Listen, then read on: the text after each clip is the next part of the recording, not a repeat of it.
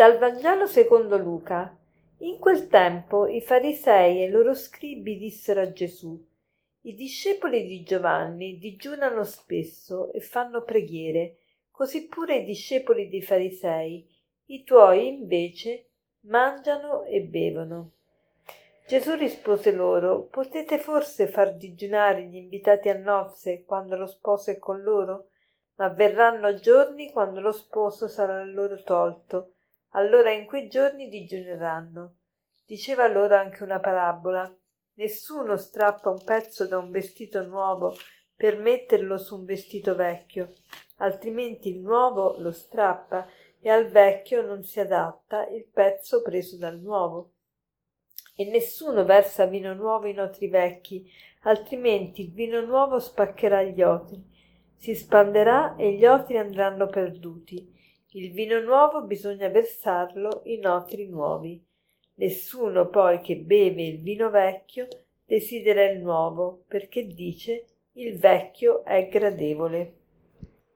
Gli scribi e farisei amano polemizzare, amano mettere Gesù in difficoltà e questa volta gli dicono, eh, lo accusano del fatto che i suoi discepoli mangiano e bevono mentre i discepoli di Giovanni fanno preghiere e digiunano.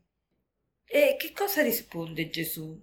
Gesù risponde in maniera veramente eh, sorprendente, come sempre. Gesù è veramente venuto a portarci una novità.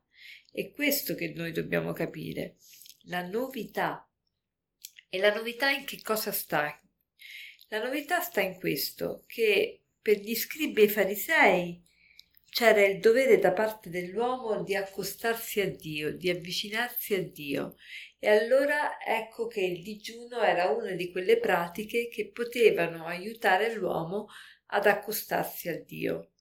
Per Gesù la novità è proprio questa, che Dio si è fatto uomo non solo che Dio vive nell'uomo, è nell'uomo non ti devi avvicinare a Dio attraverso il digiuno, ma devi scoprire Dio che è dentro di te. Sto rileggendo il castello interiore di Santa Teresa d'Avila. Vi dico, è veramente un capolavoro. Un capolavoro perché? Perché ci fa capire che Dio è veramente dentro di noi.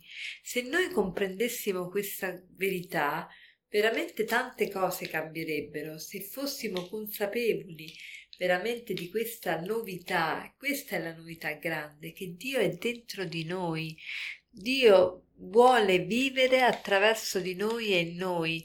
E magari noi riuscissimo a eh, essere, esserne consapevoli e, e quindi a far, a far risplendere questa luce che già è, è dentro di noi. È una cosa meravigliosa, una cosa da capogiro.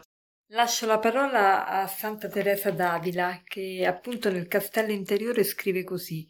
Stando una volta in preghiera, il Signore mi mostrò lo stato di un'anima in grazia, nella quale vidi la Santissima Trinità, dalla cui compagnia derivava all'anima un tale potere che la rendeva signora di tutta la terra. Mi mostrò pure lo stato di un'anima in peccato, completamente impotente, come una persona del tutto schiava e legata, con gli occhi bendati, impossibilitata a vedere, sentire e camminare, malgrado ogni sforzo, e sepolta fra dense tenebre. Ebbi tanta compassione per le anime in questo stato che pur di liberarne una sola mi parrebbe leggero qualunque sacrificio. Forse non mi so spiegare bene, ma mi pare che se si comprendesse bene ciò, alla maniera in cui io lo vidi, non sarebbe possibile che un'anima fosse disposta a perdere tanto bene per divenire così infelice.